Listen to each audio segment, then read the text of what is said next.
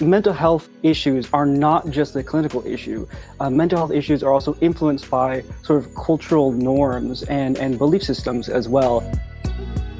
Hey, family, I'm Leon Guidry. Welcome to the Brother Be Well podcast. Our conversations focus on mental health and wellness. Our intent is to provide a safe space for boys and men of color to reduce disparities, remove stigma, heal trauma, and to end prolonged suffering. Listen up, y'all. Hi, I'm Michael P. Coleman, Content Director for Brother Be Well. Tonight we're going to be talking about stigma that is still, believe it or not, associated with mental health and how stigma manifests itself across generations. We've got a great panel to help us talk about this. We're going to be talking with Patrick Ma. Let me introduce you to him. He's a Brother Be Well clinical advisor. Patrick, how's it going? Good to see you again. I'm doing well, Michael. How are you? Really good. Really good to see you. We've got Esther Muriithi. She's a part of our Capitol City Black Nurses Association Dream Team. Esther, how are you tonight? I'm doing wonderful. Happy to be here. Really good to have you back on the platform. And we got a new friend to us here at Brother Be Well. Jacob Vargas is a public health advocate. Jacob, how are you, sir? Hey, Mike. I'm doing well. Thanks for having me. Hey, really good, really good to have you here as well as everybody else. Let's let's get right into this. We got a lot to talk about. As we look at stigma and mental health, I'm happy to say that at least in this case, um, we seem to be getting better at something as we go along. Um, younger generation seems to be much more on top of this than than folks my age or folks even older. I'm wondering if you'd agree with me. Can we learn something? Can can adults learn something from younger generations about stigma and mental health and how we deal with that? I don't know who wants to take that. Maybe Jacob, you're you're you're the newbie newbie to the group. Why don't you take that one first? Sure. Yeah. Um, yeah. So I think that the younger generations they definitely do have a little bit of an advantage because um, as when it comes to people my age, it's more acceptable, it's more encouraged, there's more information available in, in different media uh, to help inform, to better inform what mental health is and uh, how to combat mental health stigma.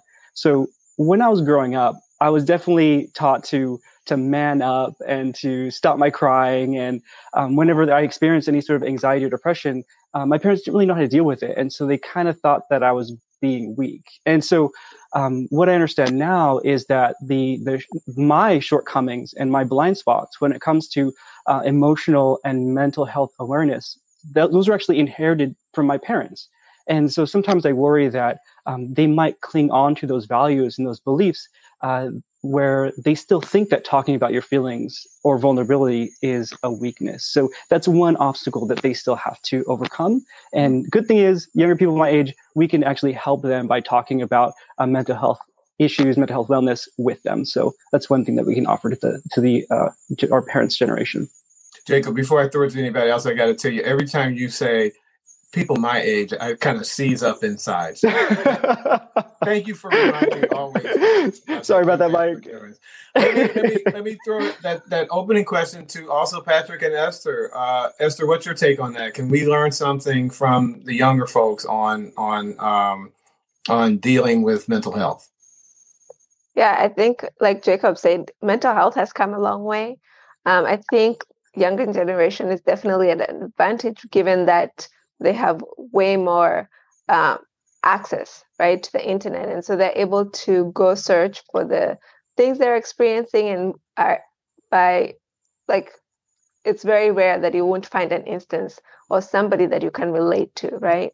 Um, and i think just other generations even people my age and older can learn from this by seeing how open they are to it and then i think also seeing that it's helpful I think that will be what helps the previous generations be able to embrace this more. Mm-hmm, mm-hmm. We're going to get back to this a little bit later, so I'm going to move on. We're going to talk about specifically those generational differences in a second. But as we define stigma, I want to get at this public versus self stigma. Um, as you know, public stigma involves the negative attitudes that others have about mental illness. Self stigma refers to those negative attitudes that we have internalized, the things that we've heard and we we've internalized we believe them about our own state about our own conditions. I'm wondering for your perspective um, patrick let's start with you. We haven't heard from you yet today. What does society in this country say to us about mental illness? You having having come to this country you might have an interesting perspective about that. Here in this country what is what do we tell ourselves and tell others about mental illness? And does that message or those messages differ across generations? Yeah thank you for the question michael I also just want to note that, you know, before we go any further, we need to define what public versus self stigma is, which you did. Um, I think there are two separate entities. However, they are definitely connected in many ways. Um, the public stigma is what causing um, great amount of stress on individual living with mental illness or mental health conditions, um, myself included, because I'm living with depressions. Um, and then as far as self stigma is something that you know the person living with in, uh, mental illness has internalized over the years. Um, I truly believe that you know once you um, been told many times over and over by many different people that there is something wrong with you sadly, a lot of people start to believe it. Mm. Um, you know, so that's the part. That's the process of internalizations, um, the the public stigma into the self stigma. Mm. As far as um, being from a, a, foreign country and, and migrated here as an immigrant, um, definitely there is a, a culture shift. However, um, the stigma is pretty much the same across um, countries. You know, um, in Vietnam, um, having a mental illness, just like Jacob mentioned, is a weakness that is frowned upon, especially if you are a man. And in my case, I am, you know, basically the the the, the oldest or you know the elder um, man of the family. So having that quote unquote weakness is certainly frowned upon and constantly obstetric because um, we supposed to be strong. We're supposed to take care of the family. So, you know, in addition to the public stigma, the self stigma is one of the many reasons why people do not get the help they need. Um, statistically speaking, one in four of adults in the US already have a mental illness or will develop a mental illness at some point in their life. Mm. Um, and having this um, stigma and discrimination against mental illness doesn't certainly doesn't help. What are some of the effects of stigma? And I'm, I'm, we're going to touch on the physiological effects in a second, so don't focus on the physical body yet. What are some of the effects of stigma? We're talking about it. We certainly um, bumped heads with it over. All, I bet all four of us would have our own set of stigma stories, and we'll probably be able to share some of those tonight. But I'm wondering, from your perspective, what are some of the effects of stigma? What does it really do to our development, to our ability to kind of move through life? I think in general, having stigma against you know against mental illness, it stops people from seeking help. Um, so then they'll have instances where they'll have violence, and this can lead to homelessness, um, as well as not being able to function in a job because you're not getting the help you need. So that can certainly interfere with that part of your life. You can also have issues with forming relationships and being in long-term relationships and then ostracizing your family so mm it's it can be quite perversive having mm-hmm. that stigma around it and people not being able to seek help mm-hmm. jacob you have any thoughts on that yeah so um, I actually listed a couple of things that I thought were associated with uh, some of the problems with mental health, uh, mental health stigma, and um, some of them, a lot of them uh, were already covered. But the first one was the, an inability to recognize the symptoms of mental health in yourself and your family that could lead, and that could lead to um, mislabeled or misunderstood behavior. Uh, one of the other problems with stigma is that it can lead to an inability to express mental health needs, which can also lead to uh, undiagnosed mental health conditions as well. Mm-hmm. Um, unfortunately, uh, feelings of not being able to live up to societal expectations um, can also lead to uh, to sort of low self-esteem, uh, feelings of low self-worth. Um, it can also lead to self-destructive substitutes for untreated mental health issues, such as substance abuse, alcohol abuse, or self-harm.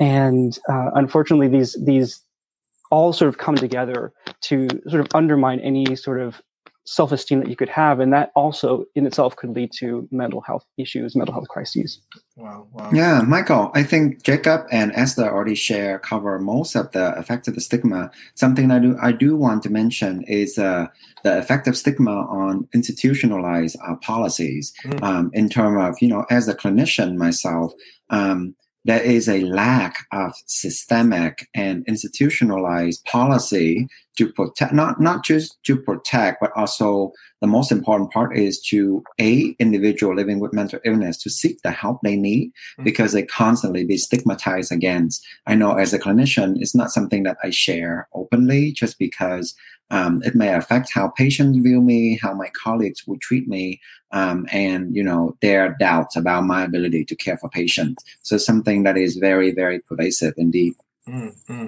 i was just talking um, earlier today about the effects of uh, of chronic stress on the physical body. And it reminded me of what we were going to talk about uh, right now. We're going to talk about it, in fact. For the healthcare professionals, Patrick, you and, and Esther, if you address this, what are the physiological effects of stigma? So you buy into you, you you've adopted self stigma you begin to believe some of the messages that you've received how does that begin to show up in your body in, a, in, in very negative ways i think you'll start to see them in in ways that you know, having tummy aches, headaches, um, constantly feeling fatigued.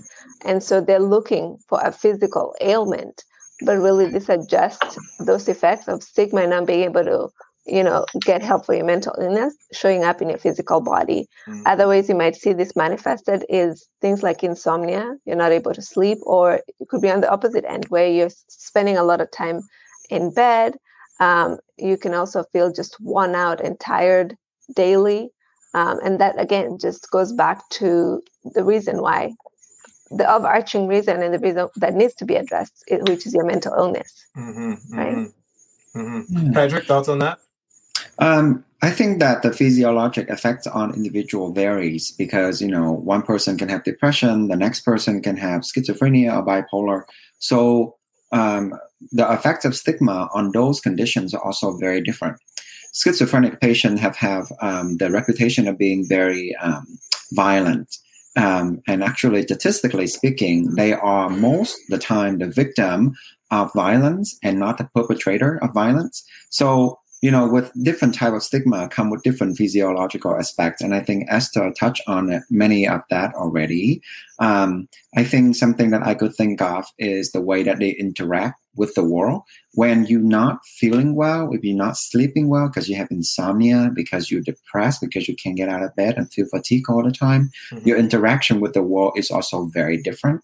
And I think that's also manifests a physiological response to your environment and um, in turn it just creates this almost um, just you know vicious cycle where you're constantly feeling fatigue and you're being treated as you fatigue and you feel more fatigue over time mm-hmm. um, and feeling more stigmatized over time mm-hmm.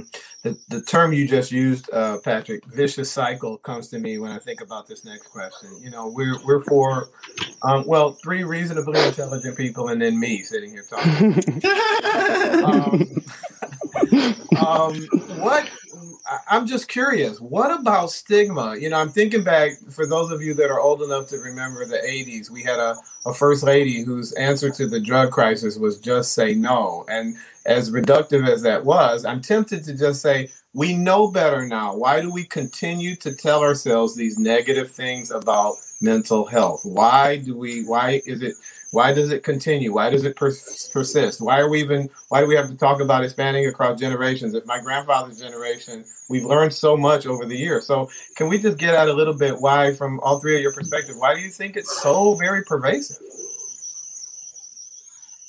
I think um, the reason why it is so pervasive is fear.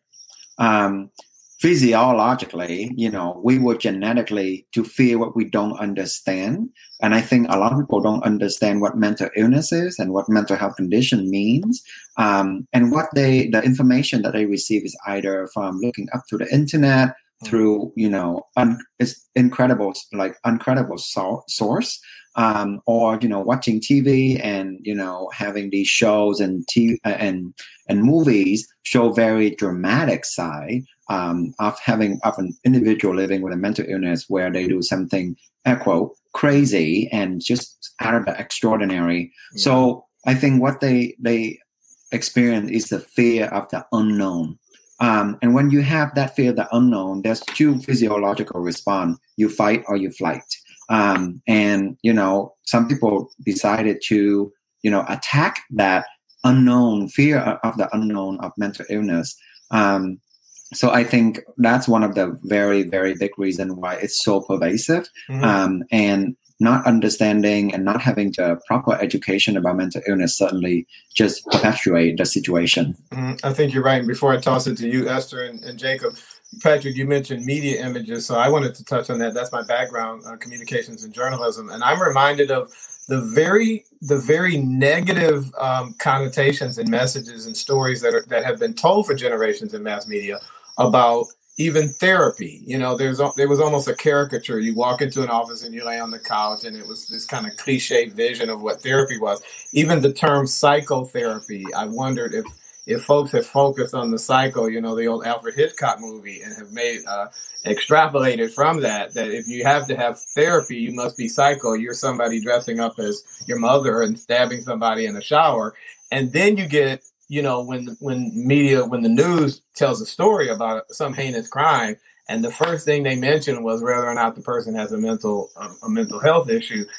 People, you know, your lay people are making a connection the minute they hear that. So I wondered about that. But you know, enough about what I wondered about. Jacob, Jacob, how about you? Why do you think it's so pervasive? Stigma so very pervasive.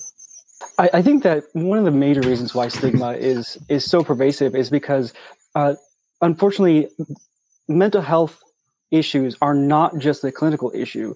Uh, mental health issues are also influenced by sort of cultural norms and, and belief systems as well. So, uh, something that Patrick touched on before, uh, something like concepts of masculinity can actually have mental health issues and stressors built into them. So, for example, like a lot of boys in this country are socialized to put a lot of emphasis on self-reliance mm. and to repress their emotions and they, they do this at a really early age um, and this can be done by parents uh, caregivers uh, school systems and things like that um, unfortunately the, the, virtues of male strength are a recipe for social and personal isolation and that combination of things can make it really it can often lead to feelings of anxiety and depression mm. um, asking for help in mental health issues or being vulnerable enough to, to talk about those things, they, that can be interpreted as a, a violation of what it means to be a man.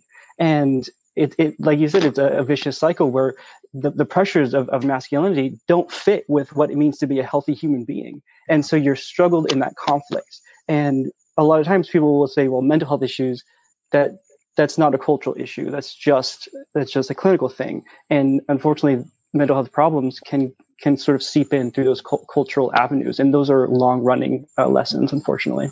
And I'm making a bad habit of jumping in and giving commentary between my experts. I apologize for that. But you've reminded me, Jacob, when you talk about when we're, when we're thinking about it being generational, sometimes those negative messages have been delivered. You touched on it by people that as children we love and cared about and trusted. So when you mm-hmm. trusted caregiver, like in my particular instance, I was very young when my mother made fun of her brother for for going to therapy and she said the words only crazy people go to therapy.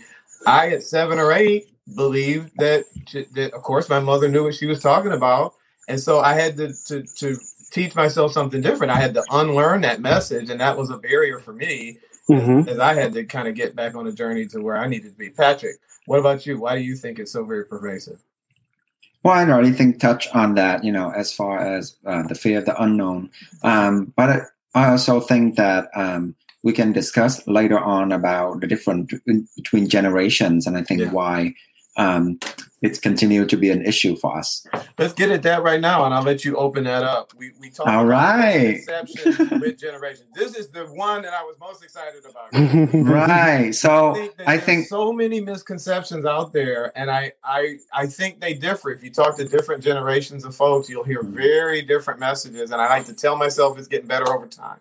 Excuse me, over time, but maybe it's not. So Patrick, you got the floor. Talk about it. Yeah. So um, when we originally brought up some of this aspect um, in our first conversation, um, sexually brought up two points that I want to bring up. One is um, the the power inheritance. So uh, it's actually not a negative thing. It's actually a positive thing in terms of stigma uh, and uh, how far we have come uh, along. Because you know, just give you an example, um, LGBTQ rights um, we have come a long way. And it's not because the younger generations are better at it or you know more savvy or more acceptant it's these generation inheritance of um, progress that have moved us forward further and further into what should be universal as far as LGBTQ rights. Mm. The same go for mental health stigma. You know, we have um, pushed them further and further away because we have generations of uh, individual like yourself, Michael.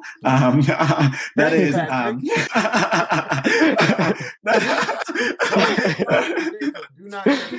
yeah. So I think you know, wise individual like yourself who have more experience advocating for issues like mental health has helped the younger generation, um, like myself, like Esther or Jacob. I don't know how old Jacob is, but you know, the younger generation um, to move further away from stigma and discrimination. And when it comes to mental illness, so the power inheritance is actually very, very um, significant in this case. And then the second thing I want to mention, I think Jacob uh, and Esther touched on that, was um, the power of media. Um, it's a double-edged sword. So, you know, for the younger generation, I wouldn't consider myself young because I'm going to be 31 in a couple weeks. Um, but, um, you know, it's a double-edged sword because it can have the power of destruction, uh, of destruction, or the power of, you know, being a something viral. So in terms of stigma and discrimination, because there have been so many series that make about mental illness, like um, I can remember, I'm blanking on the name, but there's one series about high school student who uh, committed suicide. Mm. Um, you know, it was on Netflix and it was a big deal. Mm. Um, and it was almost advertised as like dangerous for people to watch, especially younger kids, mm. because it it's their prime target. The, the audience is teenagers. Um, and, you know, that just show that, you know, we have come a long way in terms of, you know, try to reduce the stigma and discrimination. And uh, because we have the media, um, it can have both side of the effects, negative or positive. And I think the younger generations are empowering themselves to use that tool to spread message of hope message of recovery and um, use that social media to their advantage to reduce stigma and discrimination because many of them experience a mental health condition or mental illness and they just simply post it on facebook or instagram and someone will jump into you know provide them with some guidance um, mm-hmm. um, whether it's not a good people are paying attention to mm-hmm. social media and what is posted Mm-hmm. We had a conversation here at Brother Be Well just earlier today with a, a young man who was uh, overcoming homelessness, and he talked about how social media was kind of his conduit to services. So a lot of what you just said resonated with me. Thanks for joining us for this episode of the Brother Be Well podcast. Remember to join the BB Dub community at brotherbewell.com so we can stay aware and heal trauma together. Thanks also to our sponsors, Sutter Health and the Sacramento County Division of Behavioral Health Services through the voter approved Proposition 63 Mental Health Services Act. I'm Leon Guidry, and I'm out.